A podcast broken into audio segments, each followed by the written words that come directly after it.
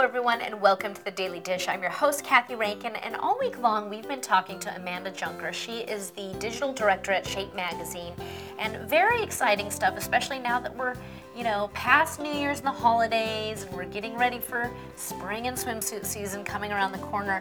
And um, She Knows has partnered with Shape Magazine on this really great survey. We're finding out how women are using social media and digital media and all these sites like Facebook and Pinterest and Twitter for their daily health and nutrition and diet tips and stuff. So um, we talked earlier about some of the results of the survey, and there's, I think this is really interesting how these sites affect body image. Mm-hmm. And there's some really interesting things that you found out with the survey. Talk about what were the main things that stood out to you. Yeah. Well, one big stat that was really eye opening for us was that 42% of women said that they felt less confident about themselves and their looks as a result of using social media.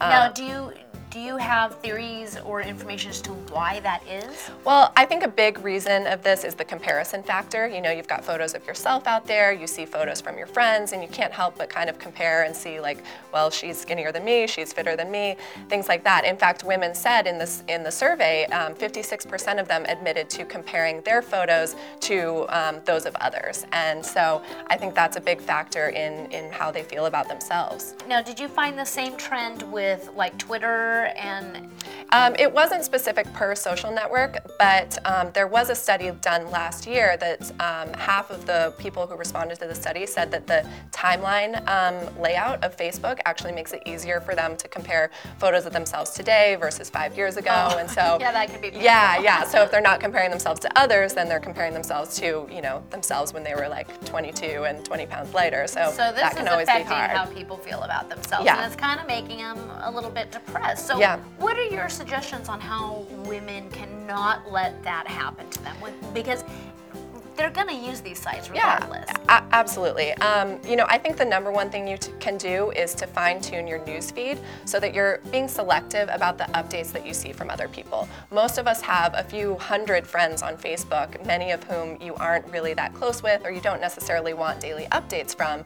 And so you can change the settings so that you fill your news feed with people who post updates that make you feel happy and that feel good about yourselves and that you actually communicate with on a day-to-day basis. Um, and so that can be a big help. And you know, going one step further, don't be afraid to defriend. it yeah. sounds it sounds kind of oh, harsh, but yeah, I know.